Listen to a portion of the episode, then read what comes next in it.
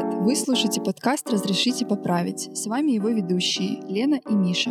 В этом выпуске мы будем говорить про карьеру юриста в сфере налогового права с Данилом Геннадьевичем Антоновым.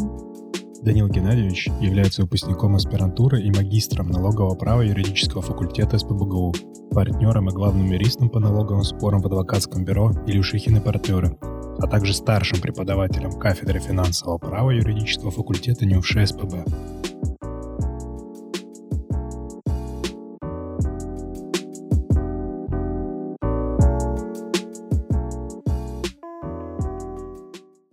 Традиционный вопрос. А, о чем ты думал в детстве? Кем хотел стать?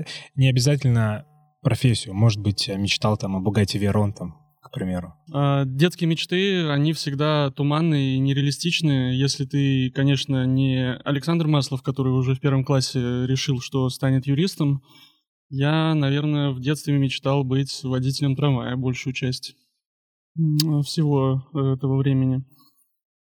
Также я помню мечты, связанные с а, строительством, то есть я хотел быть строителем, строить дома, ну, что-то такое. Опять же, мало связанное с тем, что в итоге получилось, и про юриста в детстве точно никогда не думал. А, ну играл потом в Майнкрафт все равно с удовольствием, или нет? А, нет, нет, вообще не играл. Не понравилось мне она что-то. Ну да, значит, архитектура, да, не твоя. Да. Ну понятно. Вот у нас э, это получается такое разделение среди гостей. Кто-то прям с детства а, озарение получил и захотел стать юристом. Кто-то вот пришел к этому, можно сказать, случайно, или потом как-то у тебя сформировалась эта идея?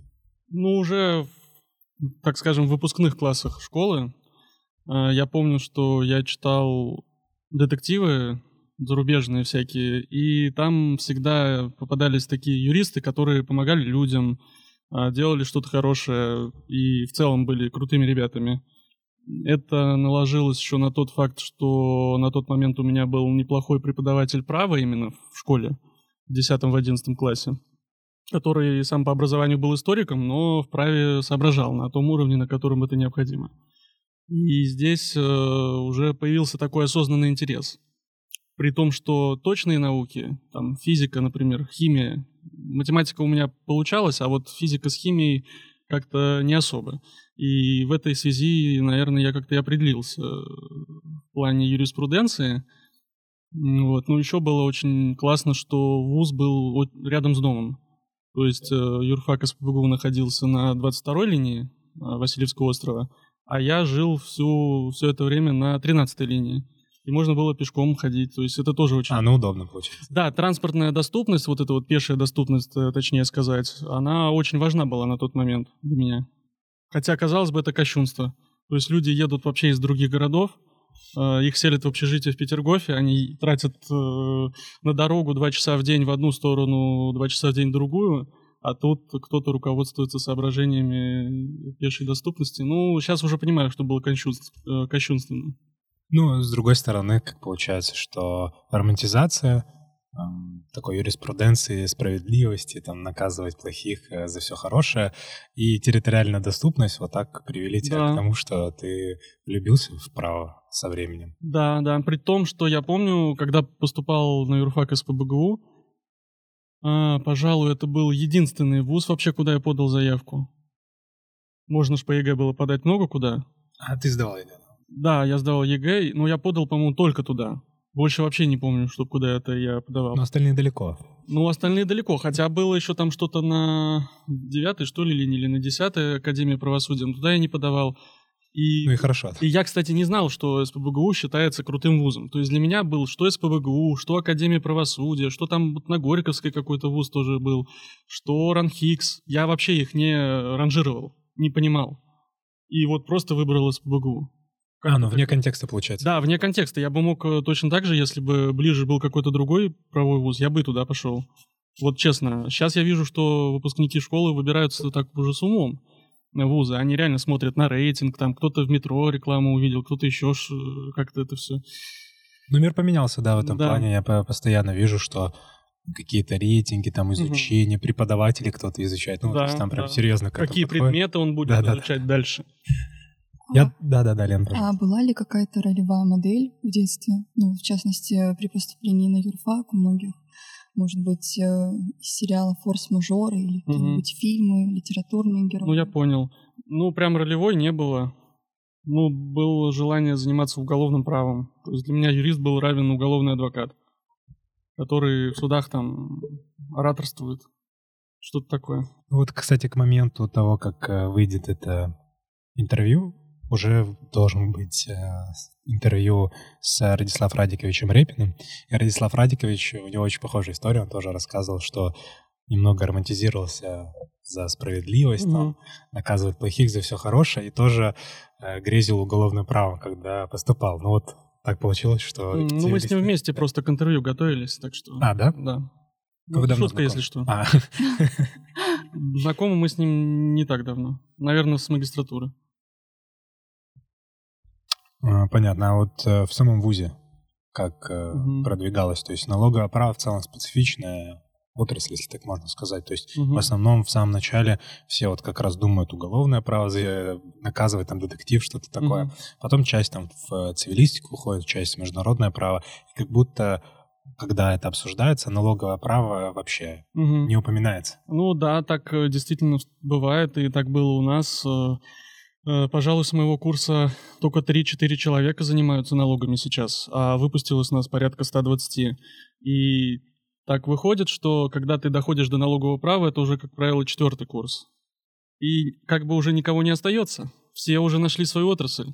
И в налоговое право идут, так скажем, ну, даже не знаю кто, в общем, совершенно разные люди, но идут как бы по остаточному принципу. Вот, ну, мне на первом курсе нравилось уголовное право, хотя его даже не было. Я его сам изучал, сам пошел к Наталье Шатихиной писать курсовую, э, хотя, повторюсь, базовых знаний не было никаких, но я сам там что-то копался и так далее. Вот, потом на втором курсе было административное, вот оно мне нравилось, потом финансовое на третьем, и налоговое логично из этого вытекало на четвертом. При том, что если мы берем уголовное, ну, я понял, что это достаточно специфическая история и вряд ли мне подходит. В административном не очень представляю, кем работать, госслужащим, либо по КАПу там судиться. А, соответственно, административное право мне также нравилось на втором курсе, на третьем финансовое право, ну и на четвертом логично из этого вытекало налоговое право. Вот. Так что изначально выбрал публичные отрасли. Так получилось. То, что специфичное, да, но это и плюс. Меньше плюс. Получается. Да, вообще не было на тот момент конкурентов. Никто, никому не нравилось налоговое право. И сразу как-то думал о работе? А мы слышали еще из прошлого интервью для Версуса, что вам нравился гражданский процесс, да. гражданское право, а потом вы пошли на стажировку и как-то вас перетянуло налоговое право. Ну, тут же сложно сказать, нравилось. Мне, в принципе, все нравилось, что хорошо объясняли. Вот если преподаватель хорошо объясняет предмет, мне этот предмет нравится. Если объясняет туманно, непонятно, и из книг я не могу ничего понять, то предмет не нравится. Процесс э, нравился в связи с тем, что его преподавал Шварц. И это основное.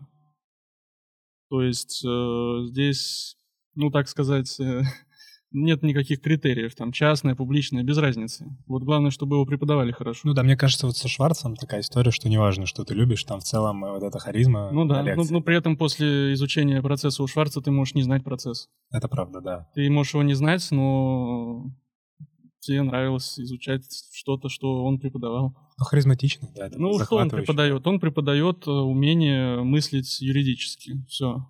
Дальше это умение можно применять хоть в процессе, хоть э, где, хоть в уголовном праве и так далее. Ну, мне кажется, похоже у Антона Валерьевича, что это тоже такая методология логическая. Угу. Ну, у Антона Валерьевича я не учился, но, видимо, так и есть действительно. Дальше давайте пойдем. И вот тут э, спросили про практику, угу. то, что ты проходил. И как на практике сразу он подумал о том, что сейчас вот буду заниматься налоговым правом. И тут mm-hmm. вот интересно проследить, э, как начал зарождаться личный бренд, потому что сейчас э, многие используют там Винтоп-1 mm-hmm. в налоговом праве, да, такое, можно сказать, э, забавное звание в хорошем mm-hmm. смысле. Вот.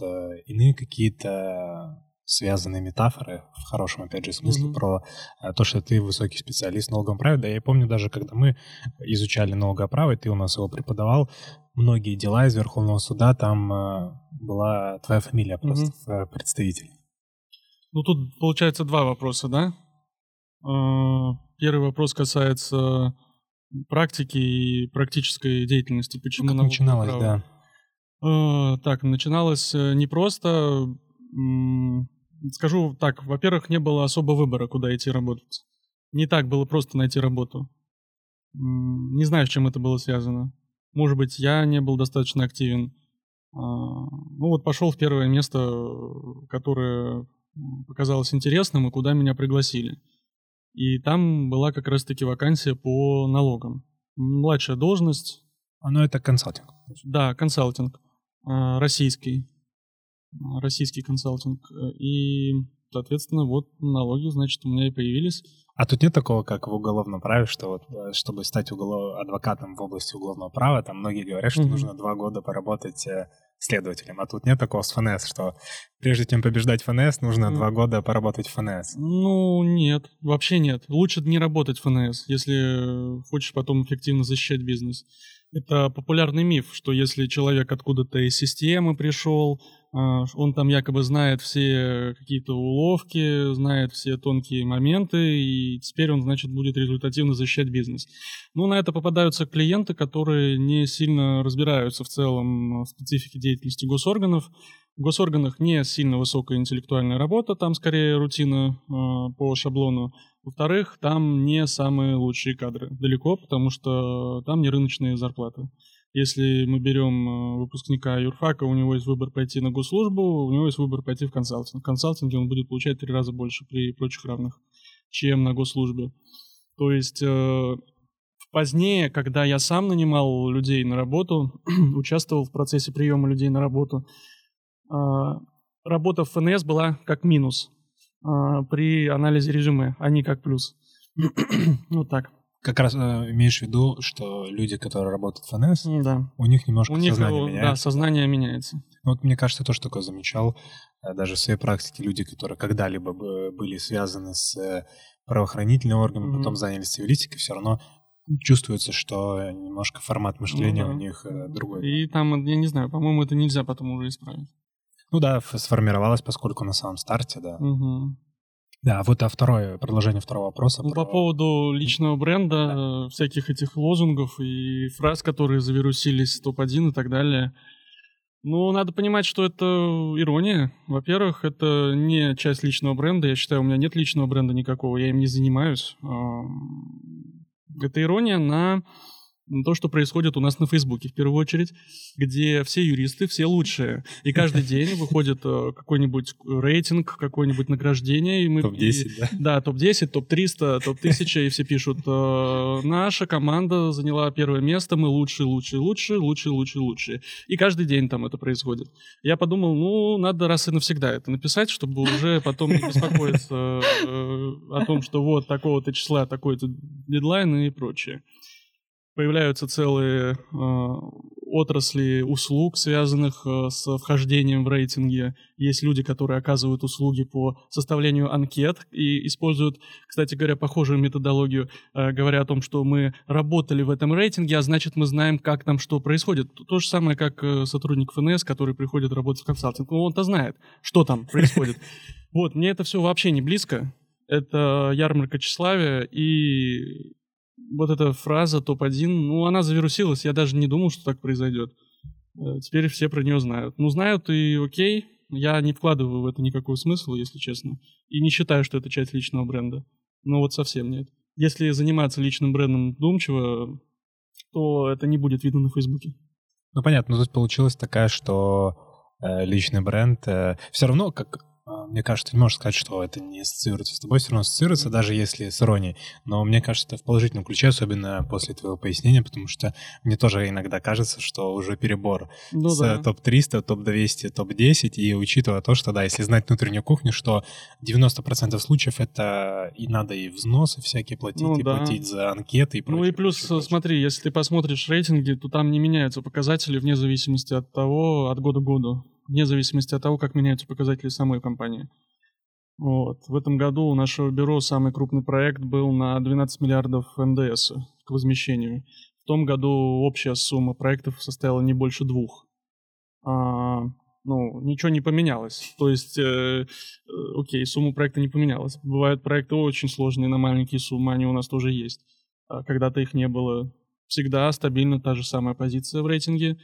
А, и поэтому нам кажется, что там не очень-то читают анкеты. Mm-hmm. То есть э, просто результаты прошлого года могут переходить э, в Новый год. Ну, тогда получается для тех, кто ищет, э, и в том числе опирается на эти рейтинги, ищет место работы, я всегда говорю, что можете ради интереса иногда выписку посмотреть, вот если по выручке смотреть. Ну, да. Я иногда смотрел, и там не всегда совпадает. Если посмотрел, там висит какой-нибудь ну, в топе, топ-10, угу. там EPAM, понятно, и прочие-прочие такие самые известные фирмы. И если посмотреть выписку по выручке, их угу. налоговый отчет просто можно найти в интернете э, у некоторых в свободном доступе, то иногда это просто там разделить на два можно то, что висит ну, да. э, в рейтинге. Да. При том, что это ну, доходит до смешного, компании занимают золото по налогах с выручкой в 10 миллионов рублей. Выручка компании 10 миллионов а, в год. Здрасте. Ладно, Что ж там за дела-то такие, я даже не представляю. Ну, э, Не, справедливости ради, там может быть очень сложные дела на маленькие суммы. Да, возможно. Но их не видно. Но это невозможно оценить. Их не видно. В судебной практике их нет. Значит, это что-то досудебное. Если это что-то досудебное, плюсуем сюда конфиденциальность, можно вообще э, наврать про проект и ничего не раскрывать и, и так далее. То есть, опять же, методика составления рейтингов вызывает большие вопросы. Поэтому к ним у меня очень скептические отношения. Мне кажется, достаточно один раз зайти в какой-то рейтинг, обновляться от года к году не надо, просто если так уж это нужно, показывать клиентам там и так далее, то можно один раз зайти в рейтинг и все. Ну, мне кажется, к сожалению, это просто часть рынка теперь. Это часть рынка, ты прав. Э, ты вынужден играть по этим правилам, потому что по этим правилам играют все остальные. Если ты не играешь, то вроде как ты аутсайдер. Ну да, это как один против всего мира, и в чем смысл тогда? Ну да, да. А, так точно, да, такой бизнес интересный. Ну вот еще у нас тут был вопрос, мы про личный бренд раз затронули. Вот многие негативно как-то смотрят. Угу. На, вот, э, ну даже не про Винтоп-1, а на Инстаграм, там, на угу. вот, э, ну, хотя ты поясняешь, и мне кажется, это понятно, что это во многом всегда ирония, но некоторые негативно как-то к этому относятся, и, насколько я знаю, один из курсов, э, в котором, которому ты преподавал налоговое право, как-то вот совсем негативно к этому а, относится. Угу. Вот, и насколько я понимаю, вообще жалоба была угу. на, на этот счет. Да, да, да, да, да. Как так получилось? Ну, во-первых, монетизация успеха, там все эти дела, красивые картинки, ну, наверное, могут вызывать э, негатив от того, что у людей зависть или что-то типа этого. А, другое дело, что я становлюсь умнее, я уже мало чего, ну, если посмотреть, как я веду себя в сети, я поумнел и успокоился. Вот если так, да, со стороны оценить. Это первое. Второе, почему курс тогда жаловался? Ну да, действительно жаловались на мое вне, э, вне учебное, вне профессиональное поведение. Ну это такой тренд. Студенты сейчас очень любят говорить обо всем, э, что не связано с содержанием образовательной деятельности. Э, обо всяких сторонних каких-то вещах, э, запутывая тебя, уводя в сторону. Э, и вот был такой повод, наверное. Ну, в числе прочего, да, было несколько жалоб. Ну, там и курс был очень слабый, и, вероятно, они переживали из-за экзамена, потом они плохо сдали экзамен, и вот началось такое давление, связанное с какими-то жалобами. Ну, по итогу, конечно, эти жалобы ни к чему не привели. То есть все равно пришлось сдавать, пересдавать и. Ну, понятно, мне тоже кажется, что жалобы, которые не связаны с содержанием, а, ну, конечно, есть исключения, но когда они связаны вот э, с поведением в сети, то это много стран, немножко напоминает как-то культуру отмены. Ну да, плюс у меня закрытый аккаунт. Ну да. Они по... же сами добавились. Повестки не, повестку не соблюдаешь какую-то? Да, они голове, сами да? добавились и начали потом жаловаться. Если честно, на меня это никак не повлияло. Просто смешной эпизод биографии. Ну, через все, да, надо. Плюс это не, не весь курс жаловался, а единицы. Ну, да, были комментарии какие-то связанные с этим. Поведение в сети, считает себя самым лучшим там и так далее. Ну и что? Это забавно звучит. Ну, да, да.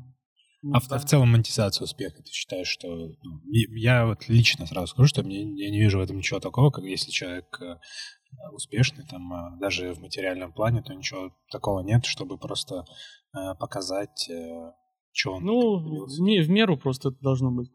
Это же и положительные качества тоже имеет, правильно?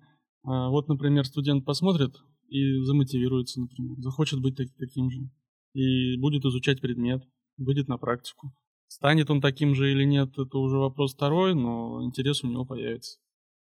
Поэтому, ну, да, если да. в меру это делать, ну, естественно, перебор плох везде. И с э, показухой в сети тоже.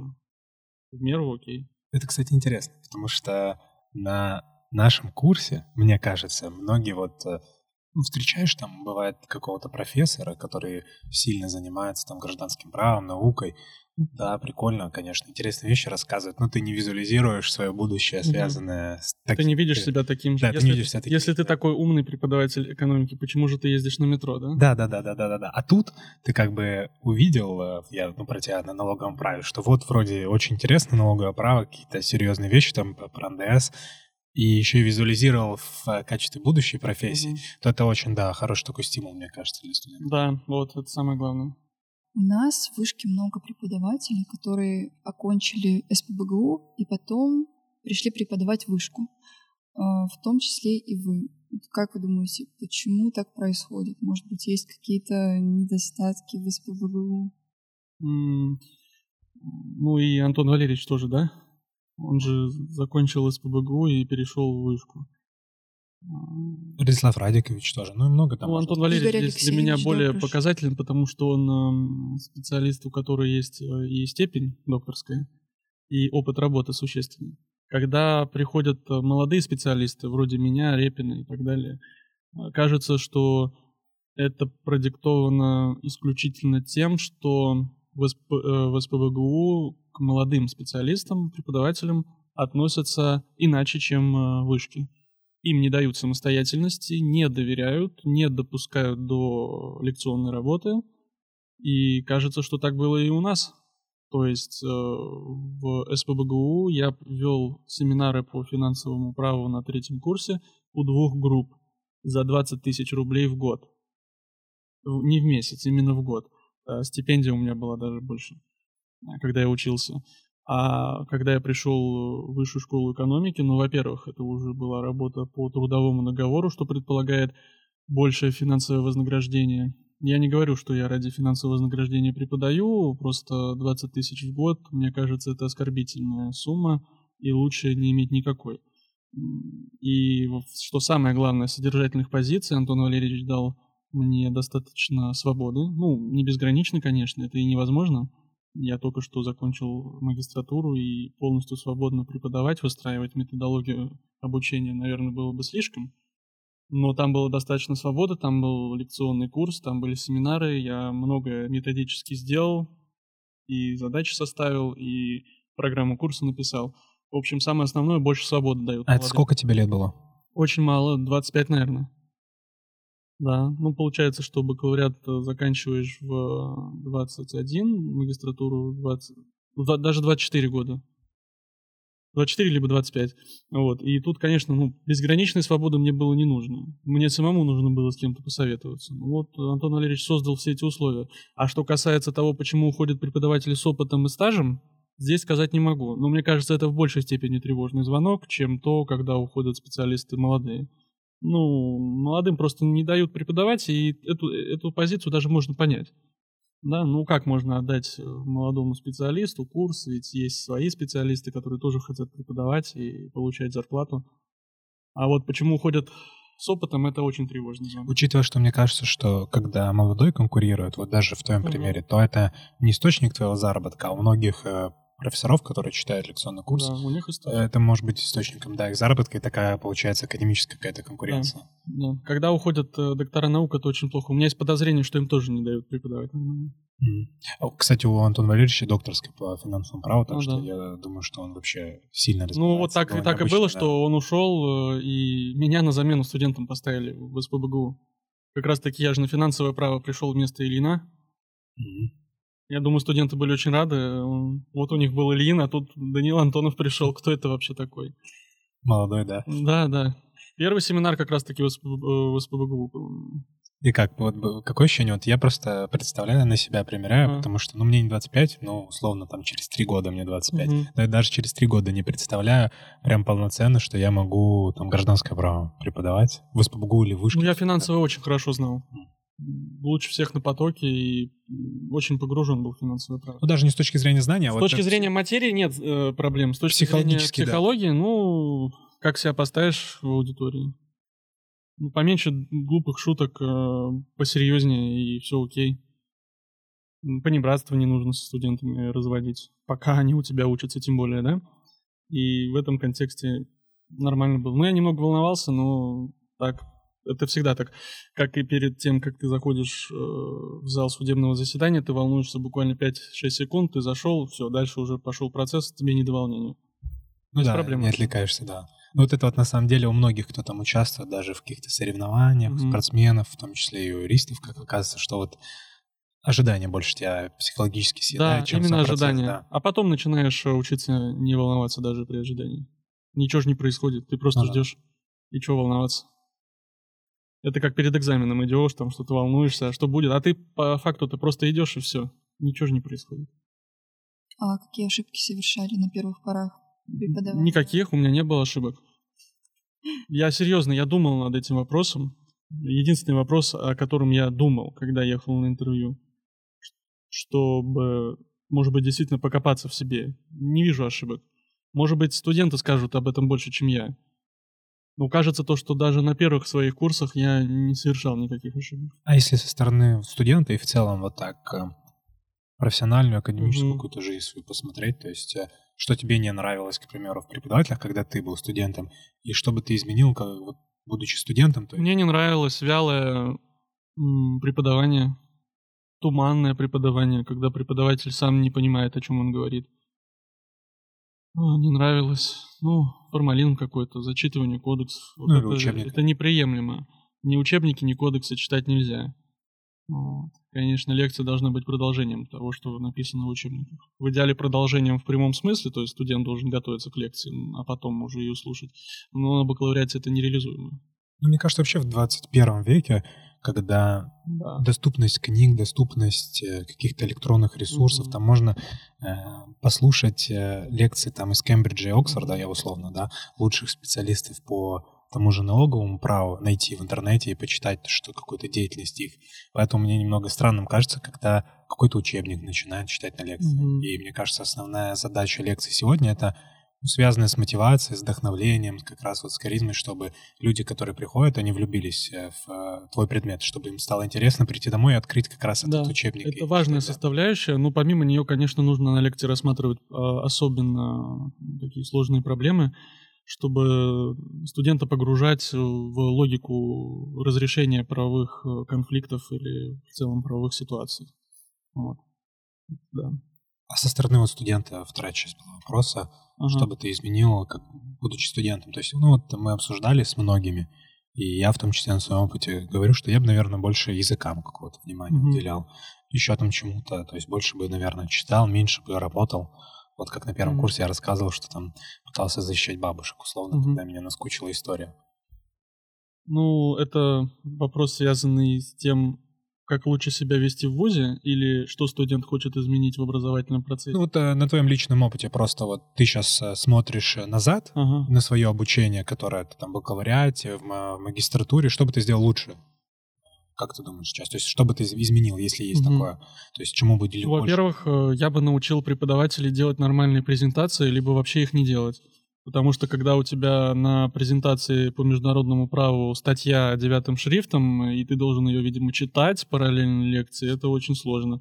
Когда у тебя на презентации э, сплошняком идет текст закона, это плохо. Когда у тебя на презентации спорная норма, которую вы обсуждаете, это хорошо. И так далее. Просто у нас, я так понимаю, в Питерском университете в СПБГУ ввели одно время, наверное, сейчас это и продолжается, надбавки за презентации, и все резко начали делать эти Да, презентации для галочки. Как мне кажется, лучше не делать уж презентации, если они только мешают образовательному процессу.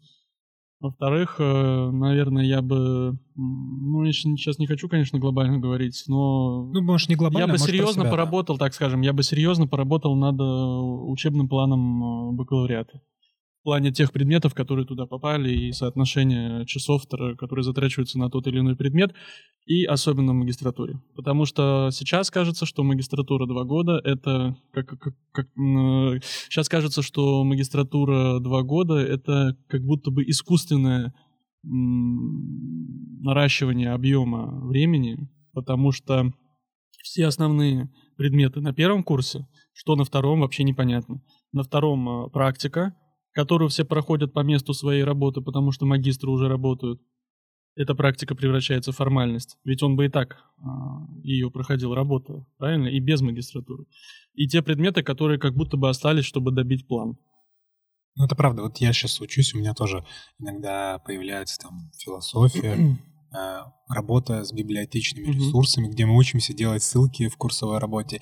И самое смешное, вот у нас есть там уже состоявшийся, можно сказать, там есть э, моя однокурсница, у нее ребенок есть. Mm-hmm. И вот э, просто и она работает там в, в банке. Mm-hmm. И вот такая ситуация, что она приходит там, и ну, ей нужно потратить время, чтобы послушать, как в курсовой работе да. оформить правильно ссылку. При том, что и сдать потом экзамен. ты уже 4 года до этого оформлял ссылки в курсовой работе, ведь как-то бакалавриат ты закончил. Да, да. Странно, да. Я не понимаю, с какой целью это делается. Ну, возможно, как ты сказал, что план какой-то. Ну, ну план, ну, план надо, надо менять такой. Да, да. Мне кажется, вообще нужно какое-то разделение сделать, чтобы магистратура для тех, кто работает, то есть mm-hmm. такая... И магистратура которая... для научных товарищей. Да, и магистратура для научных товарищей, потому что, с одной стороны, те, кто работают, не хотят попасть в такую тяжелую А те, кто хотят э, науки, те с удовольствием окунутся в библиотечное дело. Да, да, да, да. Это разумно, такое разделение. И, ну и последнее, что хотел сказать, э, может быть, в этой области знаний.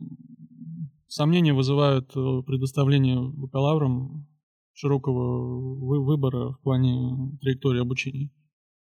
Вот. У нас все больше появляется диспозитивности в образовательном процессе, когда бакалавр может отказаться от каких-то предметов в пользу других и так далее. Вот это вызывает большие сомнения. Ну вот сейчас так сделали на пятилетнем бакалавриате да. в высшей школе экономики на ИФАКе. Да. То есть вы негативно к этому? Ну, не, не, не негативно. Я... Мне в целом, э, так скажем, вызывает большие сомнения, что это эффективно. Потому что есть риск, что такой бакалавриат, э, такой бакалавр не изучит какие-то базовые предметы, от чего-то сознательно отказавшись. Вот. В этом плане я более архаичен. Мне кажется, нужно изучать больше базовых предметов. А пятилетний бакалавриат в целом? Как ты относишься? Не знаю. Надо смотреть. Я еще, честно говоря, план не видел.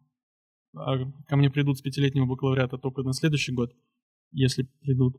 И план-то я не читал толком. Я даже не знаю теперь налоговое право, как будет преподаваться весь год или как-то иначе. Это... Ну, ты слушал ведь Александра Маслова? А, да. Его мнение, да, угу. мы не будем его повторять. А он сказал то, что зря, да? Ну, он, да, он сказал, что сравнил, мы обсуждали это, и он сравнил это с западным образованием. Получается, что там 4 плюс 1. Да. То есть 4 года плюс 1, и мы как бы вне конкуренции немного остаемся, mm потому что нам нужно сначала 5 лет, это был бакалавриат, потом еще 2 года отдать магистратуре, и по факту там через 5 лет э, получает вот эту степень, и даже в международных фирмах занимает сразу же там какую-то mm-hmm. должность, а тебе нужно просто на два года больше потратить, чтобы как-то конкурировать. Просто mm-hmm. потому что такие ступени разные. Ну да, и я не понимаю еще вот какого момента. А, студент учится 4 года или студент учится 5 лет. Что дает этот год? Студенты все в средней своей массе выходят плюс-минус одинаковыми, со средними знаниями, которые нужно будет развивать на практике. Так какой толк от того, что он выйдет со средними знаниями с четырех лет или со средними знаниями с пяти лет? Что это дает, если он может этот год, например, потратить на уже а, обучение практической деятельности какой-то?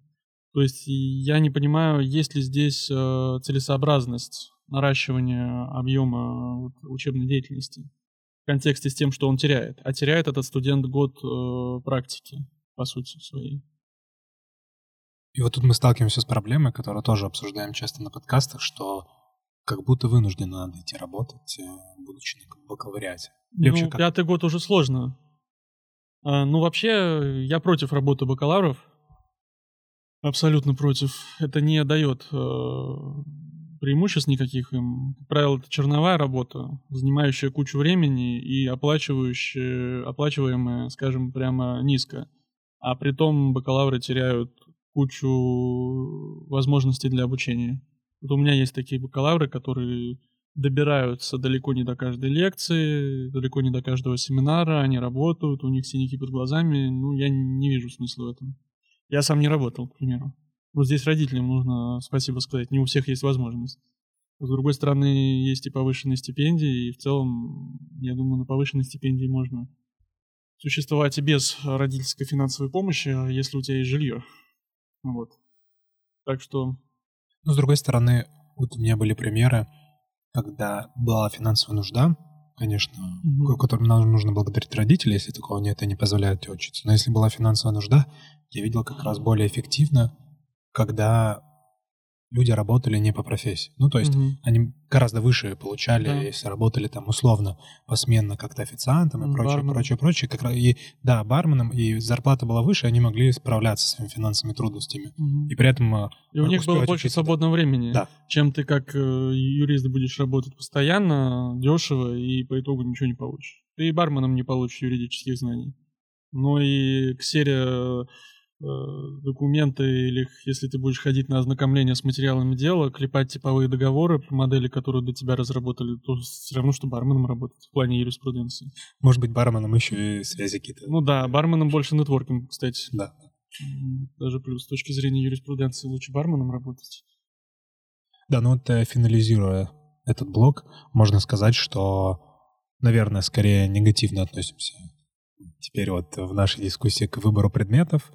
Хотя, ну, мое личное мнение, наверное, все-таки если мы в формате пяти лет э, существуем бакалавриата, то без выбора тяжело. Без выбора тяжело, просто ну, тогда нужен выбор реально дополнительных предметов, которые не требуются для изучения всеми. Ну, например, право социального обеспечения. Ты помнишь, оно было в общей программе или по выбору? У меня по выбору. А у кого-то было в общей? Да. Ну, понятно.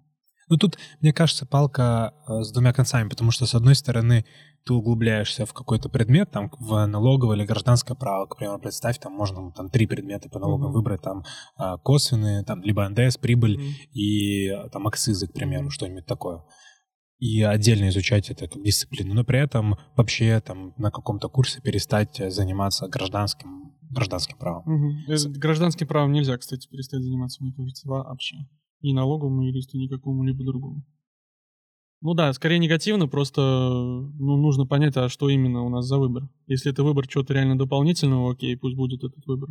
Если это выбор, при котором мы отказываемся от базовых предметов, и студент должен на третьем курсе определиться для себя, что сделать объективно он не может, что он уголовный адвокат, и теперь для него гражданское право не нужно, потом он выходит с экономическими преступлениями работать и понимает, что все-таки нужно, но это тогда очень плохо. Вот базовые предметы должны остаться. Выбор только для тех предметов, которые реально должны быть по выбору. Право Европейского Союза, э, право социального обеспечения а, и, и так далее. Много, предмет, много таких предметов. Специально вот вчера общался по поводу того, а сколько у нас э, действительно тех предметов, которые зря включены как основные в программу. Ну, понятно. То есть здесь э, правильный тогда сделать вывод mm-hmm. финальный о том, что скорее самая главная проблема неважно даже 5 или 4, по большей части, mm-hmm. важно правильная методология, правильное составление программы, правильное предоставление выбора студентам, то есть это все должно быть хорошо проработано, а не так, как там условно изучайте питон на юриспруденции, это обязательная программа, да, то есть я, это опять же не шутка, у меня и, насколько понимаю, у Лены, питон это обязательная дисциплина, mm-hmm. то есть мне нужно программировать на питоне, будучи на юриспруденции, и у нас был такой забавный gap, что на время римское право убрали из обязательных. Угу. И, ну, сделали обязательным питон. И получилось, э, что определенное время балковариат существовал в такой парадигме, что римское право по выбору, а питон обязательно. Да, это очень странно. Да, но это, это такая, понимаю, как анекдот, да, да. Ну, сейчас э, мы надеемся, что в том числе благодаря нашему подкасту что-то изменится, ну и изменяется. Благодаря нашему подкасту меня уволят, а тебя отчислят. Оно я не студент вышки, оно меня отчислит из СПБГУ, да. Да. Мы тут про него тоже поговорили, да. Лен, задашь вопрос следующего блока. Так, второму блоку переходим. Да. Так, мы переходим ко второму блоку, и хочется спросить, чем занимается налоговый юрист. Угу. Есть два блока работы у налогового юриста, если в общем виде. Консультации и споры. Консультации имею в виду максимально широко. Планирование налоговое. А, те же консультации по каким-то разовым вопросам, связанным с определением налоговых обязательств в той или иной ситуации, связанных с налоговыми последствиями той или иной сделки, запросы и рекомендации о том, как лучше структурировать отношения сторон, чтобы налоговые последствия были адекватны.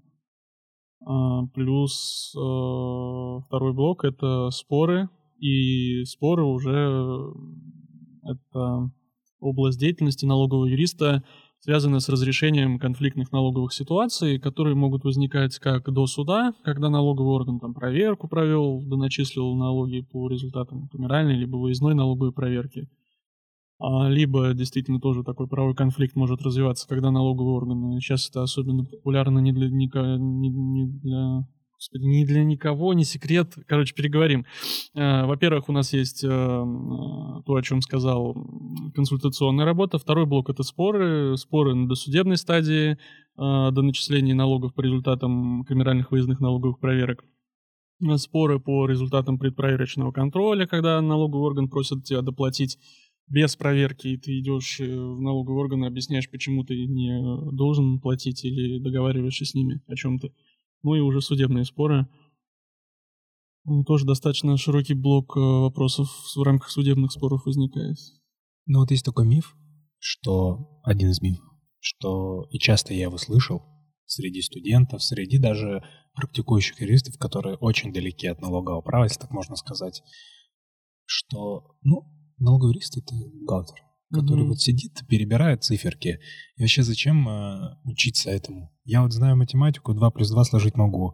1С, консультант, и в целом я уже налоговый юрист. Mm-hmm. Ну, действительно, если спора нет никакого, и вопроса нет, наверное, хороший бухгалтер, хороший бухгалтер может правильно посчитать налоги. Но это в бесспорной ситуации. Дальше, если ситуация приобретает спорный характер, бухгалтер не будет толковать налоговый кодекс. А он его не истолкует, он его не применит правильно. Вряд ли бухгалтер э, способен разработать и систему взаимоотношений сторон в рамках гражданско-правовых э, обязательств, да, ну, структурировать какую-нибудь систему, холдинг, там, сделку спланировать. Потому что это уже бухгалтер, который знает гражданское право. И тогда мы опять приходим к юристу. Ну, есть юристы налоговые, которые выросли из бухгалтерии, но скажу так, что они, э, юристы, которые выросли из бухгалтерии, налоговые, сильно проигрывают налоговикам, которые не из бухгалтерии пришли, а из налогового права именно. А, наверное, так. И плюс еще есть такая тема, говорят, что нельзя налоговое право знать без знания, понимания бухгалтерии, правил бухучета и прочее. Много кто так думает. Я думаю, что знание бухучета полезная история. И, например, я его знаю, я даже на курсы специально ходил по бухучету. Но нужно мне это, наверное, где-то процентов э, в 10 профессиональной деятельности. Ну, про бухучет забавная шутка есть, что преподаватель мой по гражданскому праву mm-hmm. говорил, что именно с точки зрения практической деятельности судебной, что очень часто бывает, что бухучет и правила бухучета становятся каким-то центром вселенной mm-hmm. и для гражданского, и для налогового права, что суды очень часто вот этот формализм, который в бухучете процветает, mm-hmm. что они очень часто за это цепляются. Здесь есть э, такая логика. Бухучет — это система обобщения информации о фактах хозяйственной жизни. Соответственно, у нас иногда ложно воспринимается то, что происходит в бухучете, как то, что было в действительности.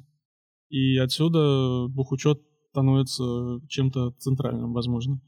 Но, по крайней мере, в налогах у нас последствия влекут не какие-то формальные разрешительные акты, документы, сделки, а конкретные последствия, а конкретные хозяйственные операции.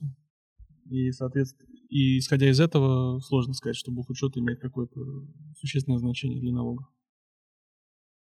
Так ну, что тут не, не соглашусь, конечно. Ну и суды так очень лояльно относятся к соблюдению налогоплательщиками правил бухучета. Ну, понятно, понятно. В общем, Смотрят на содержание, на суть. Вот второй миф еще есть, про который я задам. Это очень забавный миф, потому что иногда даже я в него начинаю верить, в этот э, миф. Это то, что налоговый юрист — это такой вот э, темщик, полубандит, который ходят, э, объясняют бизнесу, как там не платить, как минимизировать налоговое бремя, как там э, на Кайманы условно увести в офшор часть бизнеса, там получить какую-то налоговую льготу, там сделать себе золотой паспорт. И, в общем, вот такая вот, э, ну, настоящая, настоящая тема, условно mm-hmm. говоря, такими э, жаргонными терминами, что он суетит, mm-hmm. там, там, сям, и вот уже вы не платите налоги, условно. И вот это основная задача которая ценится в налоговом юристе. Ну вот он суетит, э, потом ты не платишь налоги, а потом через годик прилетает выездная проверка, тебе начисляют не только те налоги, которые ты сэкономил, пени, штрафы, 199 статья Уголовного кодекса. Поэтому э, в том контексте, в котором говорим, кажется, что это уходит в прошлое. Все эти темы, связанные с минимизацией налогов, с продажей НДС и прочее. У нас и законодатель здесь очень Э, ну, корректно и, свои, может быть, не совсем своевременно, но тем не менее реагирует на это, развивая антизлоупотребительные нормы. Э, здесь и сам бизнес начинает переосмыслять свое существование. Вот, наверное, где-нибудь в 2000-х годах, там в середине 2000-х, это было очень актуально. Сейчас это невозможно по большому количеству причин. Регулирование и информационные сервисы ФНС России, которые вот все эти схемы, о которых ты говоришь, они позволяют установить очень быстро. Люди садятся пачками, накрываются площадки э, фирм однодневок, площадки по обналу средств. Во Владивостоке неделю назад э, уже задержали 8 людей, которые этим занимались, и курировали по существу своему чуть ли не все однодневки, которые есть у нас во Владивостоке. Нет, это миф. Вот то, что ты сказал, второй миф, он действительно миф. Ну, а вот... Юрист налоговый сейчас в первую очередь интеллектуал и аналитик. Только интеллектуал и аналитик э, может адекватно определить налоговые обязательства твои, помочь в чем-то сэкономить э, за счет э, тех методов оптимизации, которые есть в кодексе, которые законны, но которые бизнес по тем или иным причинам не видит. Но вот все равно же существует множество все еще там каких-то офшоров, что давайте поедем. И особенно сейчас, мне кажется, такое немножко рассвет получился. Давайте поедем на Синкициневис, условно, и сделаем там себе офшор? Или это все-таки не налоговые юристы, а какие-то юристы, которые какой-то релокацией? Ну, наверное, да. Это уже что-то ближе к экономике, это что-то ближе уже а, к релокации бизнесов там и прочее. Я тут не вижу интересной работы для налогового юриста. Ну, понятно, Переводить технич, техническая, да, такая. Составлять схемы может быть интересно. Может быть интересно. Но в этой схеме ты рано или поздно всегда придешь к тому, что тебе нужно будет на один вопрос ответить. А где у тебя бенефициар а, этой сделки?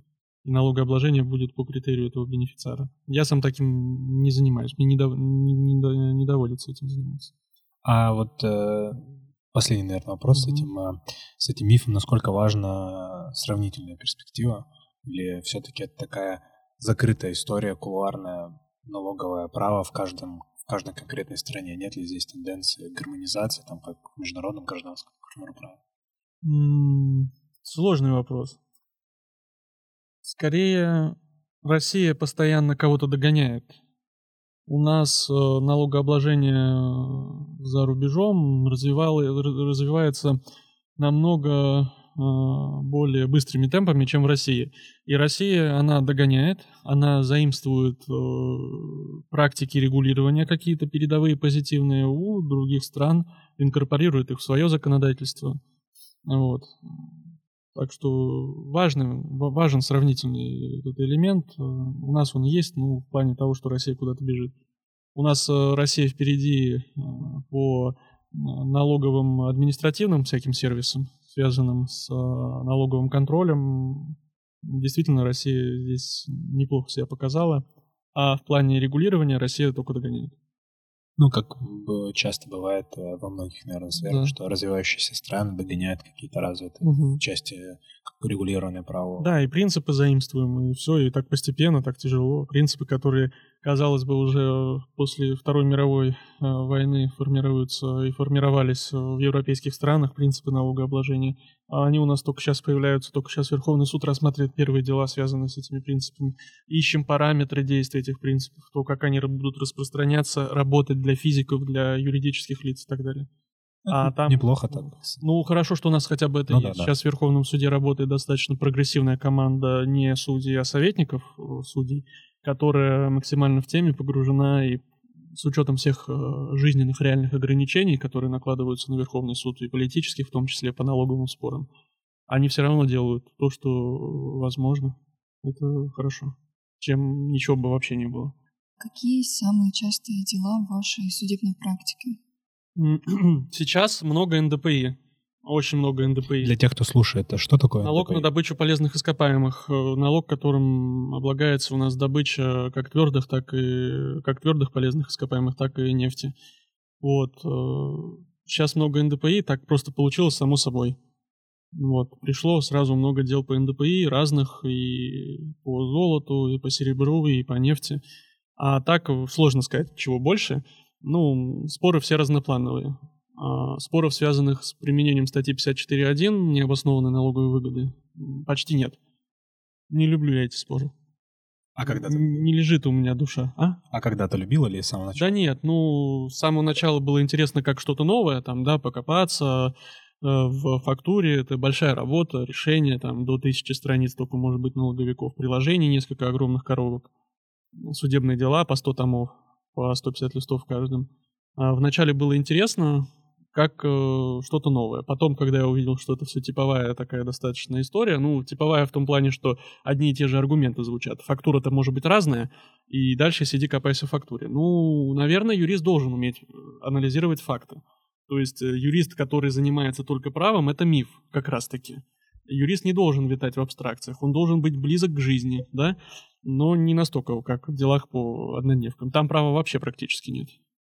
Ну, понятно, что понятно, что юрист должен быть близок к жизни, Угу. но не совсем техническую работу Да, выполнять, потому что это уже не юриспруденция. Мгм. таковая, да. Ну и там фантазировать, э, а зачем было нужно здесь э, э, фундамент в таком объеме, зачем он здесь был нужен, значит, не было фундамента в таком объеме и прочее.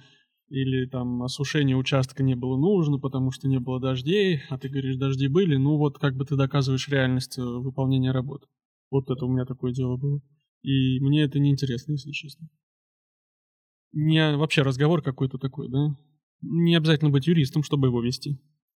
Ну, как такой спор получился. Ну, спор по фактуре. Зачем Да. ты осушил участок?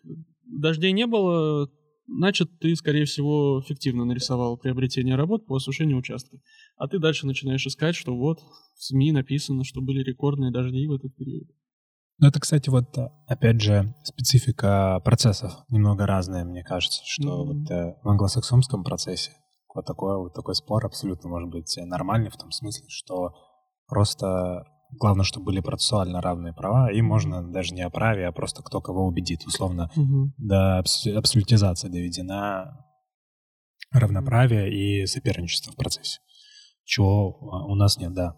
Вот тут вопрос интересный. Да, Данил Антонов э, нашел э, какие-то супер э, идеи, абстрактные, в правовые в налоговом кодексе. Им, возможно, даже попробовал что-то на мелких делах. И решил, что это надо дело монетизировать. И начал предлагать просто без, ну, то есть оферту вкидывать всем бизнесам, условно, даже приходить ногами э, в какие-то компании, говорить, вот, в общем, давайте сделаем так, э, вас обманывают, мы сейчас сделаем так, э, чтобы у вас было меньше налога. Ну, а я все упрощаю, потому что Да. я не налоговый юрист. Да. И тут, наверное, два вопроса. Действительно ли была такая история? И вторая, второй вопрос связан с практикой мелкой и Верховном суде. Действительно ли ты брал какие-то дела для того, чтобы сформировать практику и потом э, это продать? Мгм. То есть какое-то мелкое дело э, выиграл и пошел с, с этим судебным решением монетизировать Мгм. вот эту штуку. Ну да, смотри, по поводу первого вопроса, так много кто работает. Это не Данил Антонов что-то там нашел. Так работают многие налоговые юристы.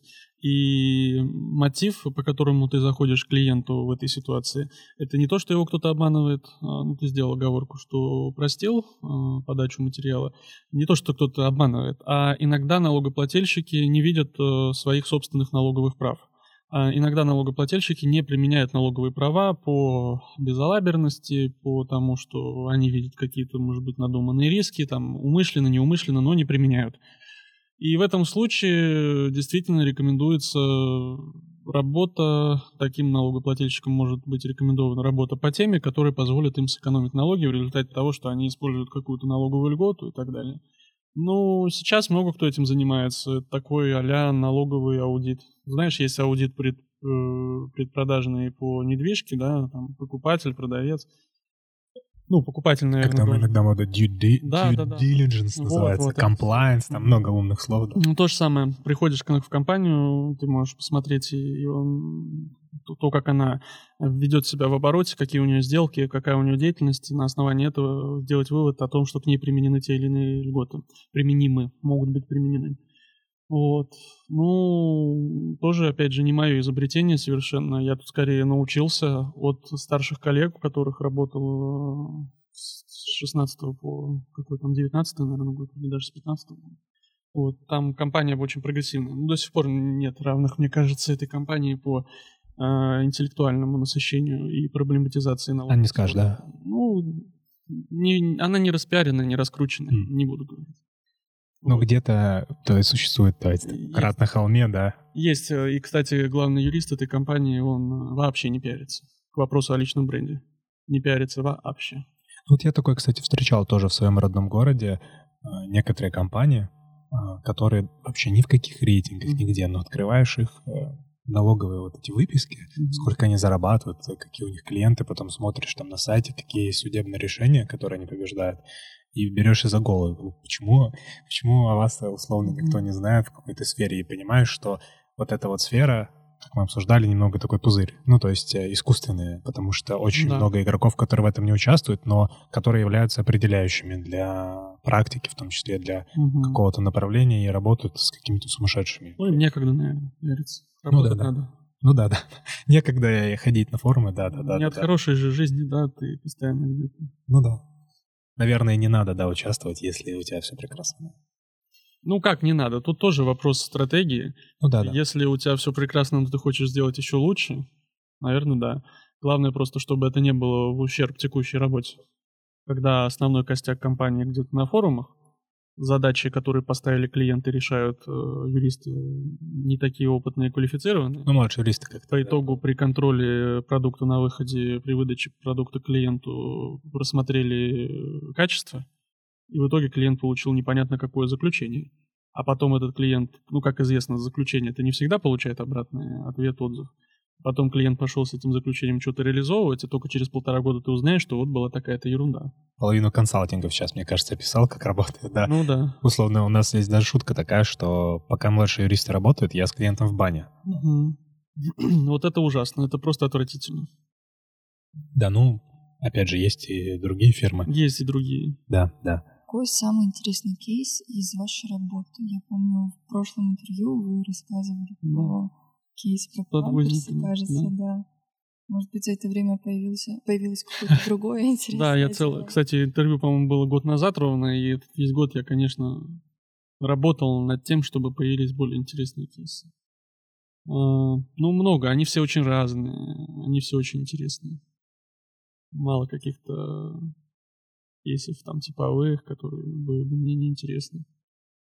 Если мы тут цифры упоминаем, да, вот э, можно и а, поговорить о деньгах. Я очень часто люблю задавать этот вопрос а, с точки зрения процента. Вот э, я знаю форматы оплаты, там биллинг по часам, какая-то ставка. Правда ли, что у налоговых юристов процент э, успеха является основным видом платежа, и в связи с, особенно если работаешь в НДС, Мгм. и в связи с этим вопрос, если это не секрет, какое самый большой был у тебя самое большое дело, в котором ты получил там большую сумму, большой процент, но можешь не называть э, там, клиента, если это секретная информация, но просто с точки зрения цифр интересно. Мгм. Ну, по поводу тарификации, как договоришься, ты же цивилист и должен это понимать, как договоришься, эм, может быть система оплаты фикс плюс почасовка. Фикс считаем, что за правовую позицию, дальше почасовка за участие в судах или еще где-то, и на выходе процент от результата. Все, все вместе. Все вместе, Да. а что? Если ты так договоришься, значит, ты молодец. А, Либо, если ты не договорился, а дело тебе интересно, ты можешь работать вообще только за гонорар успеха. Без фиксов, без оплат, без каких-то фиксированных выплат там или почасовок. Сам вкладывай, даже командировки сам оплачивай. Тоже такой вариант есть. Но при этом может окупиться потом. Ну, конечно, это окупится. Все окупится в разы. В этом э, случае, когда ты работаешь только за гонорар успеха, у тебя есть шанс вообще э, не ну, не, не стесняться по поводу конкретного процента. Ты можешь и 25% от результата установить. Что касается конкретных э, цифр и наибольшего вознаграждения, ну, я, я про свое вознаграждение сознательно здесь говорить не хочу. У меня был процент, был процент неплохой от того вознаграждения, которое получила фирма. Сама фирма получила гонорар успеха больше 200 миллионов рублей. Вот, соответственно, это был кейс, связанный с налоговым планированием по НДС, достаточно крупный кейс, связанный там со стройкой. Вот, и да, вот таким образом процент, большой процент. Конечно, возникают вопросы, а у клиента возникают. А когда клиент подписывает договор, вроде как все выглядит достаточно хорошо. И немного, да? Да, и он сам изначально даже может не понимать вообще, какие цифры, о каких цифрах идет речь. Но 10% он видит от э, экономического эффекта. Ему кажется нормально, да? Ну, и, значит, 90 он как бы себя оставит. А когда приходит время платить, он уже начинает думать, что-то много. Реально много. Ну, чужие деньги считать начинают. Вот, поэтому проблема получения гонорара успеха тоже заслужит отдельного внимания, но поскольку сейчас гонорар успеха был легализован для адвокатов, как минимум, а мне кажется, это развернет вектор э, и для всех остальных, э, по крайней мере, со, вре- со временем. Сейчас про проблем намного меньше с этим. Ну вот, э, если про памперсы мы упоминали, можешь вкратце рассказать, в чем суть, потому что не, много, не все, наверное, кто слушает, смотрели это интервью. Слушайте, да я, может, сейчас про что-нибудь другое расскажу. Ну, или про что-нибудь вот другое. достаточно интересный кейс был, над которым удалось поработать, но только в части. Дальше не я уже работал, потому что я тогда Э, работал in-house 4 э, месяца и занимался этим делом. У нас произошло, произошла налоговая проверка выездная, по итогам чего налоговый орган иным образом посчитал налоговую базу по налогу на добычу полезных ископаемых при добыче компаний э, золота. Э, там фишка в том, что компания добывала не чистое золото, и чистое золото добывать невозможно. Не слитки же из горы достают, да. правильно? А золото это было в руде. Дальше золото в руде компания, добыв, реализовывала на реализовывала третьим лицам. Не помню, там экспорт или внутри России, но руду, в общем, она продавала. Без, без обработки. Без обработки. Дальше на фабрику уже везло третье лицо это все дело. Ну, могу сейчас уже детали не помнить, но смысл был именно такой. Налоговый орган э, по результатам проверки пришел к выводу, что общество не имело права уменьшать стоимость золота в руде, а по правилам 26 главы ты действительно должен определить стоимость э, металла в полезном ископаемом. И вот, золо, и вот компания должна была определить стоимость золота в руде. Налоговый орган пришел к выводу, что компания неправомерно определяла стоимость золота в руде как э, стоимость, соответственно, золота за грамм, уменьшенная на ценообразующие и прочие вычеты. Что такое вычеты? Это вычеты покупателей на очистку, переработку и так далее. Э, Все это, если отойти от юридических тонкостей, по итогу привело к тому, что компания платила НДПИ с золота в руде э, так, как она платила бы НДПИ, если бы добывала чистое золото. То есть э, ценность золота в руде была приравнена ценности чистого золота, что быть не может. Вот, то есть для НДПИ оказалось так, что цена была совершенно не рыночная, и вот такой разрыв произошел правой экономики.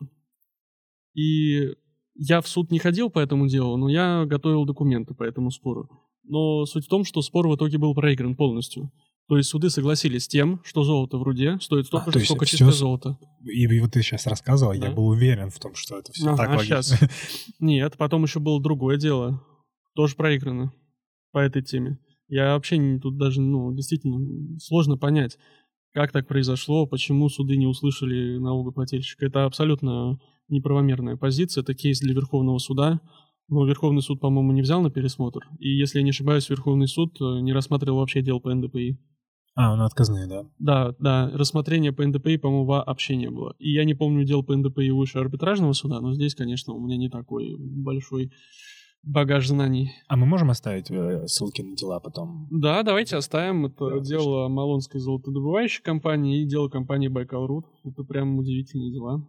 Они не, не, незаконные судебные акты. Да, можем, можете найти все, кто будет слушать, мы оставим ссылки, да. ну или вот Я название, да, да. Да, мы хотели бы спросить, что вам больше всего нравится в вашей работе?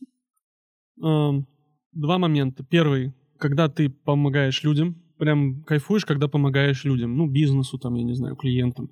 Когда ты видишь результат своей работы, вот тут парадокс, да, в работе больше нравится э, результаты, видеть результаты этой работы.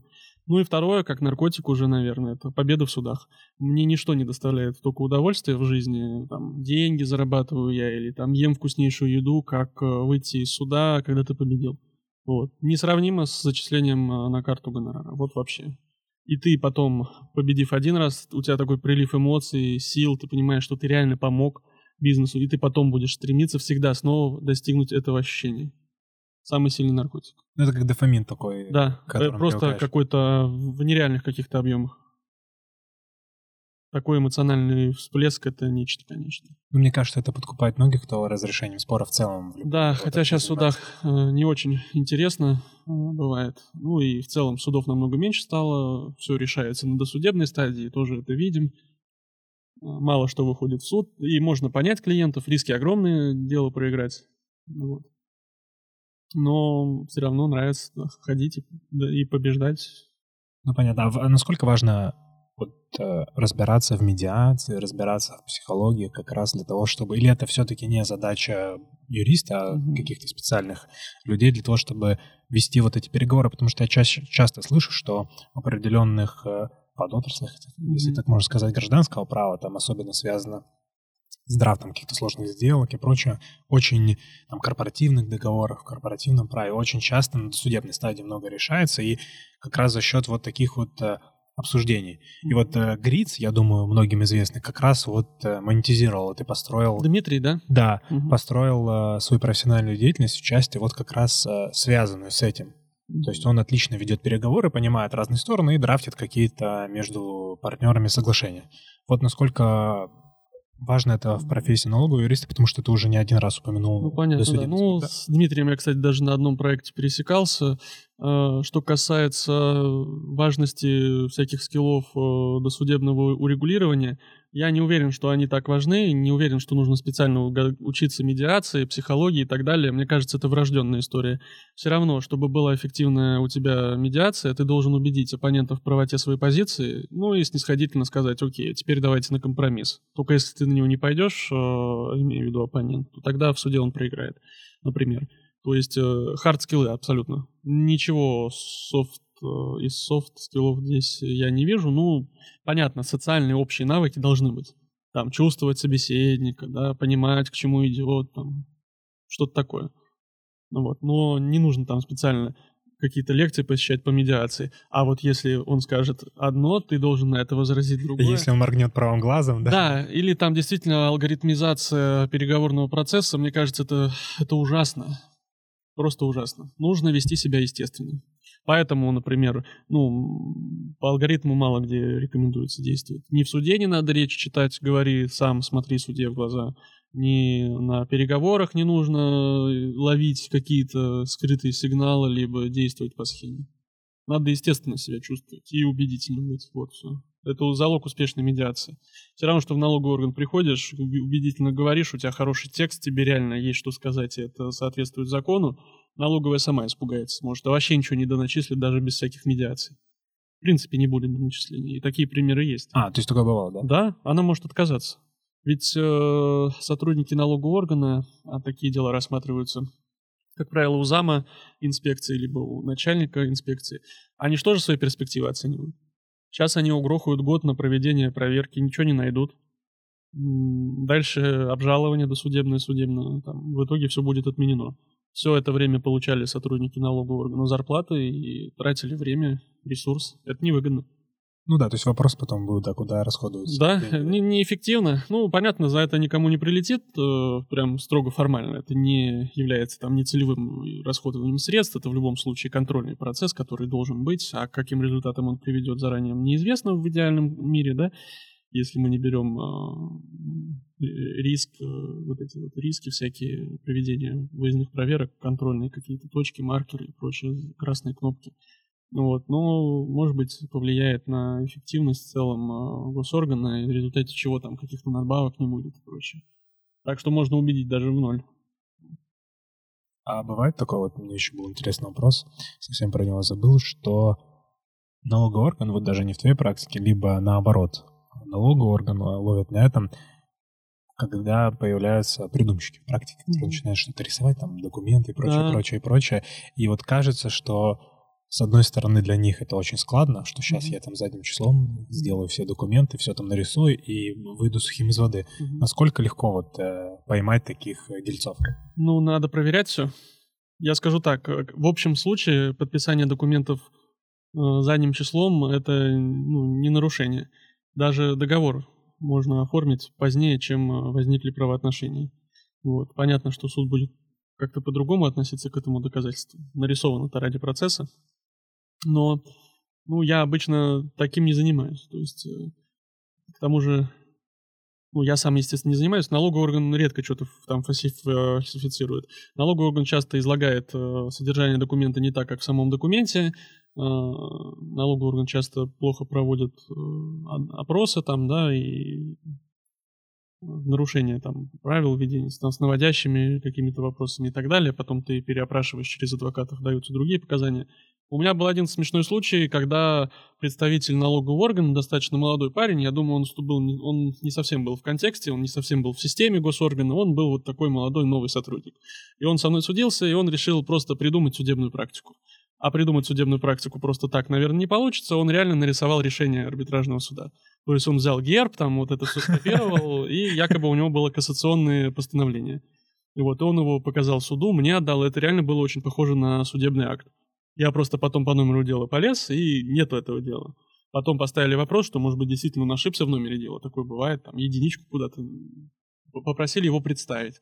Ну, дело он так и не представил. И есть мнение, потом сложилось, что действительно это был придуманный нарисованный судакт, потому что не нашли ни по заявителю, ни по судьям. Ну, то есть не было такого в природе. Вот он нарисовал и выдумал. Ну, в итоге, если бы я не заметил, а много кто не проверяет. Ну, если тебе несут с гербом что-то, похоже, что это судебный акт. Ты вряд ли будешь это перепроверять. Ну да, странно в целом. Ну, разве что, знаешь, если кассацию там принесли, первую инстанцию почитать. А может, тебе, если пачку несут, все, от первой до, до кассации, наверное, ты, может быть, и не перепроверишь. Если бы не перепроверил, у него был бы дополнительный аргумент. Если вот получилось так, что перепроверил и вскрылось, что он это придумал, естественно, отношение было совсем другое. Вот это из такого смешного. А больше, ну, мало у нас каких-то фальсификаций. Споры, правовые споры. А что самое сложное ну, в работе? В работе? Да, вот финальный вопрос ага. этого блока мы всех спрашиваем, что самое сложное, и, возможно, здесь интонацию можно сменить такую и сказать, что не нравится такое mm-hmm. вот, что к чему негативное отношение, то есть что бесит, возможно, в, в практике, но что приходится делать в силу того, что это приносит деньги. Так, самое сложное в работе — это скорее на каждый свой проект, будь то консультация, либо планирование, либо аудит налоговый, либо суд, а, мотивировать себя так, как будто это твой самый главный и самый, может быть, первый, равно самый интересный твой проект. Вот, то есть мотивация. Даже если этот уже проект у тебя сотый, замотивировать себя на 100%, чтобы ты очень качественно отработал не рутинно, не ремесленно, да, отработал, что-то не нашел, что-то не допроверил, да бог с ним, скорее всего, там ничего нет, и все, сдал результат. Чтобы не так работать, а прям вот на все сто процентов. Только такая работа приносит результат по итогу. А именно для клиента самый такой вот ожидаемый, самый лучший. Вот. Иногда сложно себя мотивировать. А вот здесь вот вопрос интересный. Как себя мотивировать, если ты, к примеру, знаешь, что уже точно 99% ты проиграл. Как поверить э, в свою победу? Для меня тут есть универсальный способ мотивации больше общаться с клиентом. Когда ты понимаешь, что это не просто какое-то абстрактное, абстрактное дело какого-то там клиента, ООО, какое-то там или акционерное общество, и для тебя это просто бумажка, выписка из ЕГРЮЛ, а больше общаться с клиентом, больше общаться с финансовым управлением, с директором, с главным юристом. Ну, эмоционально. Искать вместе пути решения, проговаривать все проблемы. Вот. И ты сам замотивируешься, потому что теперь это будет не абстрактный клиент, а конкретные люди, которым ты должен помочь. Вот. Ну, конечно, есть соблазн не брать дела, которые мало перспективны, и, как правило, не беремся. если это малоперспективное дело, связанное с необоснованной налоговой выгодой, например. Не вижу смысла тратить на это свое время. Вот. А что не нравится, ну, не всегда профессиональные оппоненты. Даже по общему правилу, оппоненты по налоговым спорам, если мы берем споры, не всегда профессиональные. Вот. А как сделать? Вот тут можешь кратко ответить на этот вопрос, как сделать так, чтобы, потому что часто очень слышно от разных юристов из разных отраслей, что если происходит суд там, с ФНС, вот в банкротстве, к примеру, mm-hmm. ФНС э, пытается включиться там и либо как-то спорить, то бывает, что не очень профессиональные да. сотрудники работают, и они нанимают, бывает, э, ФНС других каких-то консалт. Да? Да. ФНС, нанимающая консалт да, консультантов? Да, да, да. Ну, когда э, очень крупные споры, угу. вот, э, ФНС бывает, что кого-то привлекает для того, чтобы попытаться это победить, особенно когда не напрямую связано с налогами, а, к угу. примеру, вот... Э, ну, субсидиарная ответственность. Да, банкротство, например, да. Как сделать, чтобы были профессиональные? Ну, да. зарплат нормально им дать. Ну, то есть только экономический. Ну, да. Просто то, что я вижу по судам сейчас в регионах, ну, это просто отвратительно.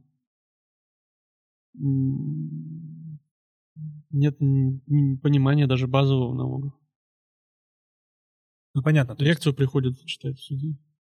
Это необычно, вот, э, потому что если э, сериал, вот мне почему-то в голову пришел такой сериал «Миллионер» есть, или «Миллиардер», он mm. так, так называется, и там э, бизнесмен, э, который в том числе пытается там каким-то образом уйти от налога, mm-hmm. ну, условно, и с другой стороны прокурор.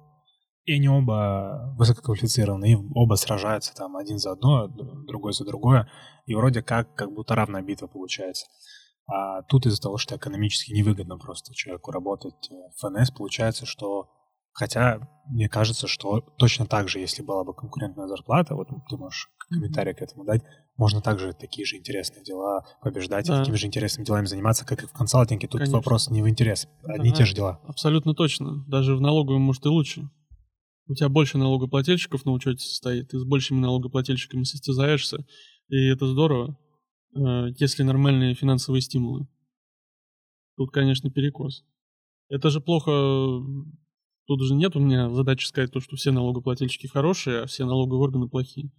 Я, например, за то, чтобы в налоговых органах работали квалифицированные сотрудники, чтобы они наказывали тех, кого реально нужно наказывать. Это сказывается в том числе и на нас всех бюджет недополучает из-за того, что какие-то схематозники не платят налоги. И бюджет, соответственно, не тратит на общие нужды, на нас в том числе. При этом э, налоговики идут к тем, кого видно, кто на поверхности, и выдумывают ему основания для доначисления. Как стервятники, получается, такие, да? Ну да, выдумывают основания, дальше ты в суде доказываешь. Ну вот как с этой золотом вроде. Очевидно, что незаконный акт. Там вообще ничего под, под этим делом, никакой ни права, ни экономики нет, чтобы отказать налогоплательщику в удовлетворении требований. Вот. Где-то, может, представитель не дожал, где-то суды поддержали бюджет. Ну, это, Но... кстати, очень... Ну, тут вопрос, э, мне кажется, еще политических много, когда ну, вот такие смотри. дела сложно рассматриваются. Да, вопрос с политикой тоже есть. Э, очень часто любят говорить, что суды куплены, там, ну не то, что куплены, что суды выносят в пользу бюджета, потому что суды это же государство, а налогоплательщик это же там жулик, вор и так далее. Моя практика это не подтверждает, например. В общем случае рассказы о том, что мы проиграли, потому что это судья такой плохой, это миф, который позволяет юристам защититься от претензий в их адрес. А, мы всегда презюмируем, что юрист виноват в проигрыше дела. Вот если он докажет, что дело было проиграно по другим обстоятельствам, по другим причинам, и что он не сделал все, что от него зависит, то окей. Просто дела бывают разные, разные мотивы, исходя из которых ты берешь те или иные дела. Ну, я согласен. Вот. Мне вот кажется, конечно, нельзя сказать, что у нас идеальная судебная mm-hmm. система. Вряд ли можно сказать вообще про любую страну, что там идеальная судебная система, потому что везде есть какие-то вот политические моменты, все-таки иные какие-то скрытые серая зона, которые мы не знаем. Но при этом очень часто я тоже слышу от практикующих юристов, вот э, вот эти вот э, фразы там, да, все куплено, Мгм. нет никакого справедливого суда, где справедливый суд. Ну, и я, я вспоминаю, там, что там спор на займ в 100 тысяч рублей. Я говорю, кому интересно? Ну да. На- за на- про твой займ э, в 100 тысяч рублей вообще. Всем вообще нет дела до твоего, если даже вот рассуждать в таких категориях. Конечно. И очень часто такая вот гиперболизация вот этой вот ва- важности спора, что политически или как-то на, на нем- до него есть дело. Поэтому да, конечно, очень часто это отмазка скорее. Да. Выигрываются сейчас и нами, и другими юристами налоговыми. Суды крупные, в Москве в том числе, на большие суммы. 400 миллионов, миллиард. Все это выигрывается. У судей, которые, э, ну, не сказать, что прям так, либеральные судьи, которые всегда за налогоплательщиков. Зависит от активности стороны в деле. Ну, понятно, в общем, слушатели, да. Не используйте такие отмазки, работайте усердно. Да, всегда вина на юристе. Только он должен дальше себя анализировать и понимать, э, что он все сделал от себя зависящее. Дальше, если он не сделал от себя зависящее, сделать выводы и себя поругать. Если сделал, спокойно сказать, что окей.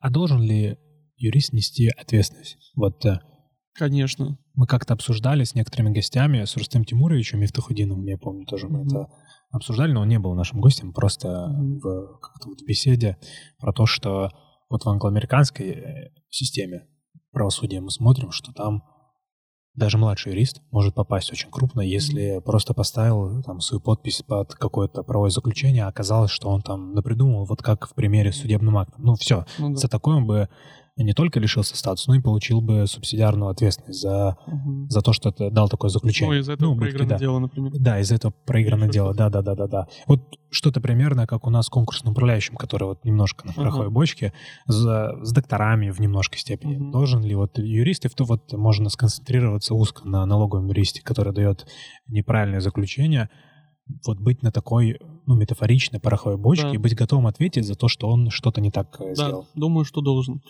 Не уверен, что это должны делать какие-то младшие юристы или несчастные студенты, выгорающие. Хотя мы знаем, что у них огромные зарплаты, но тем не менее. А, Наверное, это должно быть э, ну, корпоративная ответственность той компании юридической, которая предоставляет услугу, либо если это отдельно взятый адвокат, то тогда уже его персональная ответственность. Вот, наверное, только финансовая. Но не ограниченная величиной вознаграждения, которое он мог бы получить по этому проекту, или которое фактически получил а эм, ответственность за последствия этого поведения. И при условии, конечно, что четко прослеживается причинно-следственная связь э, его действий и наступивших последствий. Ну, вина там вот это вот весь состав, да. Да, не представляю сейчас, как это доказывать, но ответственность, мне кажется, должна быть, потому что то, что мы видим, э, то, что вижу я, э, часто приходит юрист, дело ведет отвратительно, выступает посредственно, пассивно, судьи не просыпаются, выполняет просто свою работу именно в том плане, что как будто за зарплату работает, и все. Процесс он не зажигает, судьи не расшевеливает. Если у, у судей, у тройки судей, например, в апелляции это 30-е заседание сегодня, то понятно, что они тебе откажут. Так и юрист еще делает все, чтобы его никто не слушал. Ну, мне кажется, такой юрист должен нести ответственность, потому что ему доверились, а он ведет себя пассивно. Не отвечает на аргументы стороны, пропускает удары правовые, ну, аргументы какие-то не парирует. Это вообще ужасно. Говорит что-то, что допускает двойное толкование не в его пользу. К сожалению, это очень много. Здесь это мы сейчас можем уйти, я не хочу сюда уходить, это вопрос о допуске в профессию и так далее.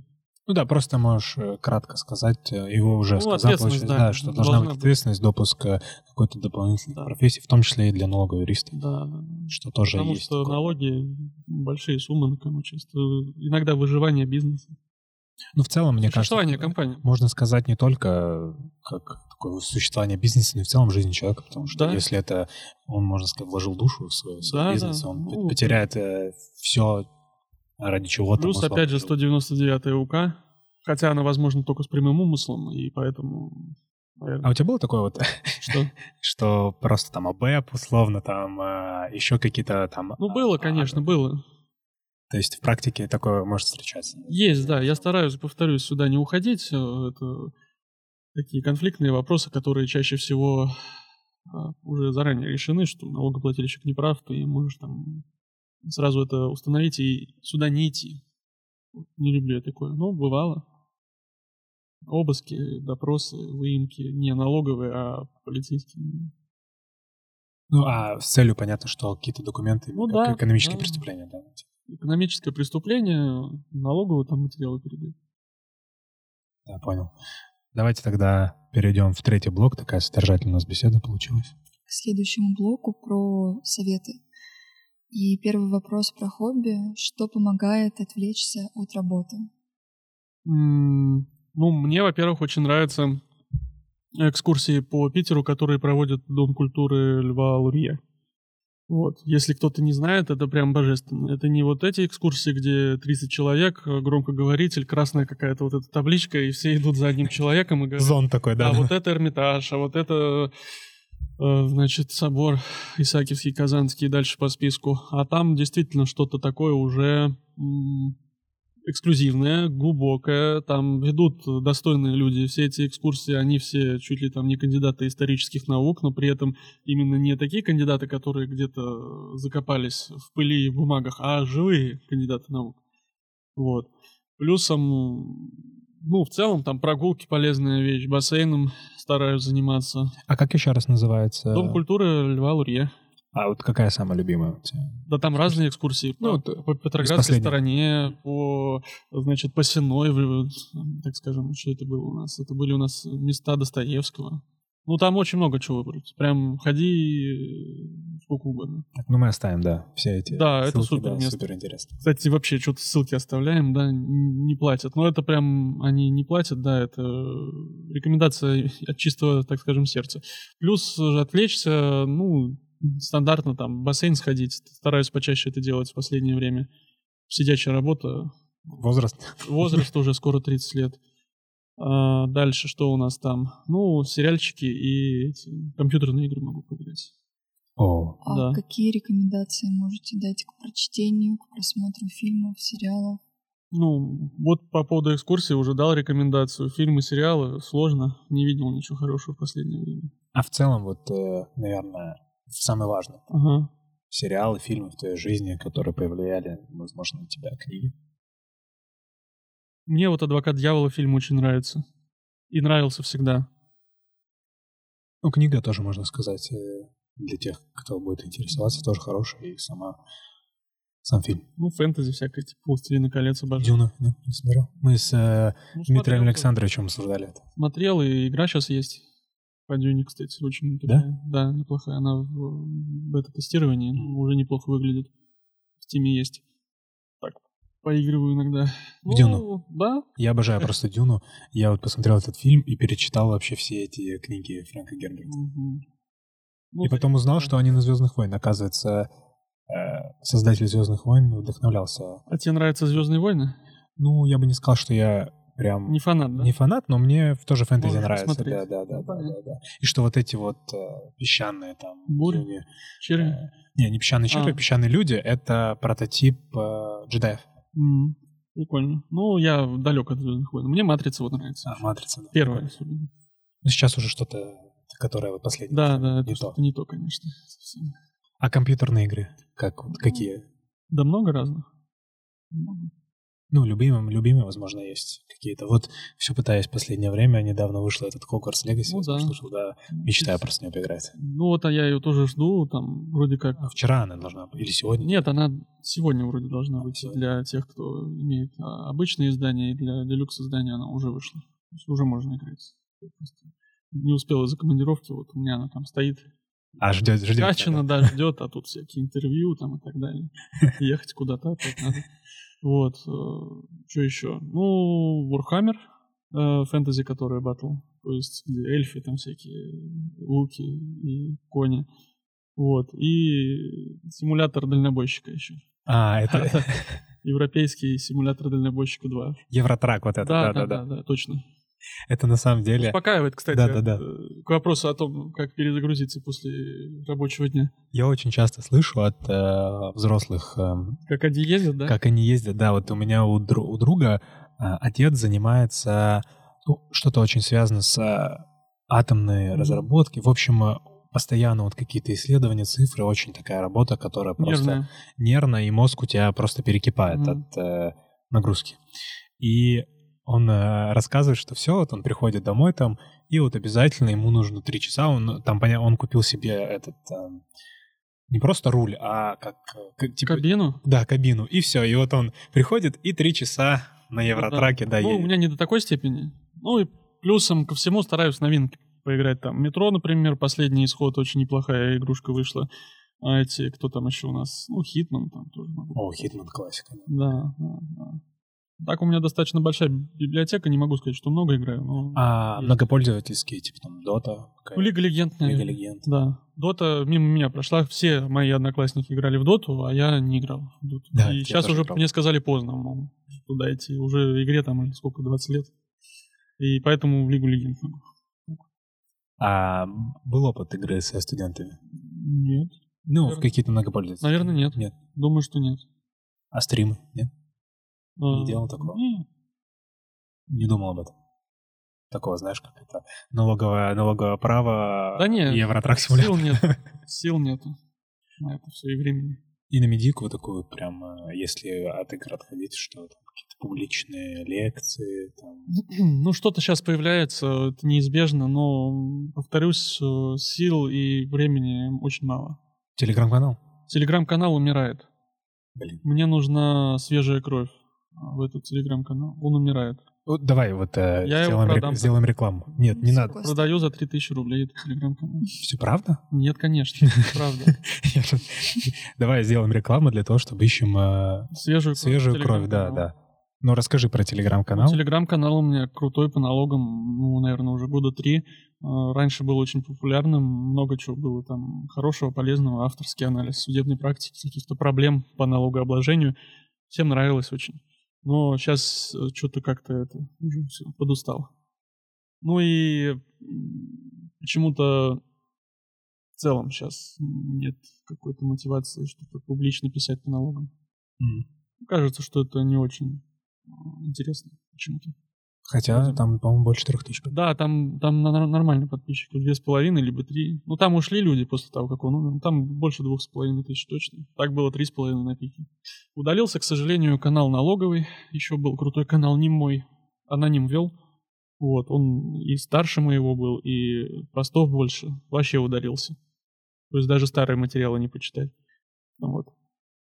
Вре- Время хороших каналов по налогам заканчивается. Ну, надо возрождать. Не, ну есть, есть еще хорошие каналы, конечно. Я тут не скажу, что только я. Ну, тоже оставим рекомендацию на хороший канал. Но надо возрождать. Давайте, Да. кто нас будет слушать, э, пишите. Да, да. Можно взять в команду просто ин- интересно, ну, интересующийся какое-то налоговым правом а, какого-то человека. Я готов взять в команду для этого канала.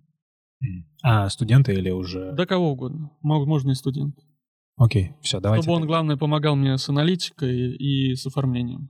Окей, как об- хорошо обзор писал. практики, условно, там... э, Ну, да, комментарий. желательно дело какое-нибудь интересное, либо если бы он какую-то нестандартную новость, например, увидел, подходы какие-то к ней.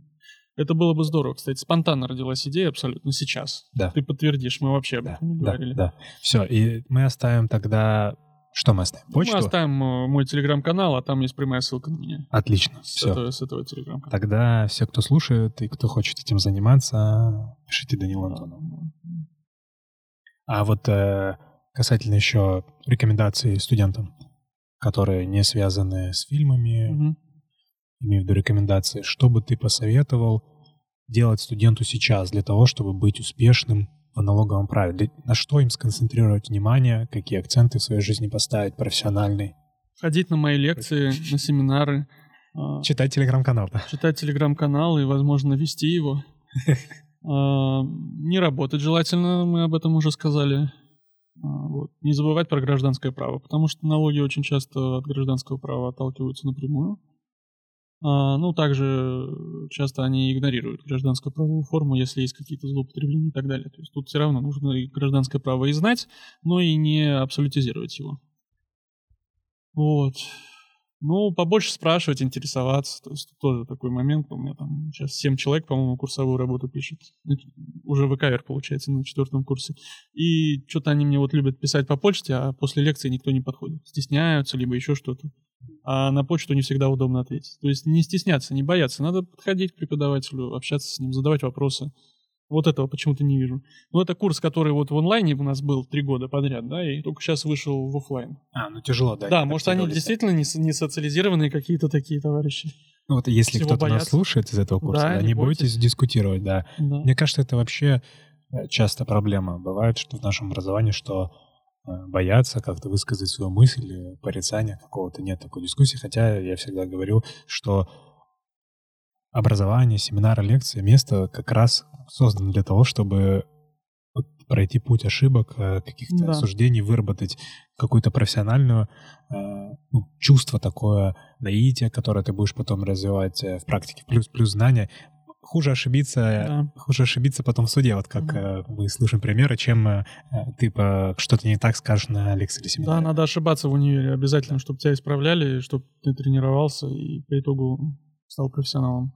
Иное, иное невозможно. Почему-то все боятся ошибиться и э, на семинаре боятся выступать, что-то не то скажет. Я вот еще раз делаю оговорку, дисклеймер, что не надо этого бояться вообще. Ну да, все люди, то есть как бы нет роботов. Да, да, да. Все учатся. Где, как не здесь, ошибаться. Да, да, мне кажется, хорошее такое у нас мотивационное завершение да. получилось э, с точки зрения советов. Вот. Наш завершающий вопрос что такое право в двух-трех словах для вас? Mm, ну, это будет следовать из того, что я до этого говорил. Двух-трех сложно, конечно. Право как э, способ, как набор инструментов для помощи людям. Только так можно это воспринимать. Да, отличное такое завершение. У нас почти каждая запись связана, вот такая линия протягивается в медицину, что у нас такая медицина, но другого да. характера, да, такая помощь людям. И мне кажется, это очень важно понимать, особенно сейчас, и не надо как бы расстраиваться и переставать заниматься юриспруденцией из-за внешних катаклизмов. Все поменяется. Да. Да. это поменяется. Да, в том числе. Да. Такая вот мотивация, да, занимайтесь правом, чем заниматься, как ним сейчас. Mm. Все, тогда спасибо большое, что пришел, да, было а, очень Вам спасибо, интересно. друзья мои. До свидания. Да, всем пока. Спасибо, что послушали этот выпуск. Описании к эпизоду вы найдете ссылку на все платформы, где можно нас слушать. Также телеграм-канал с полезными материалами из видео. Подписывайтесь на наши социальные сети, оставляйте комментарии, высказывайте предложения и оставайтесь с нами. До новых встреч!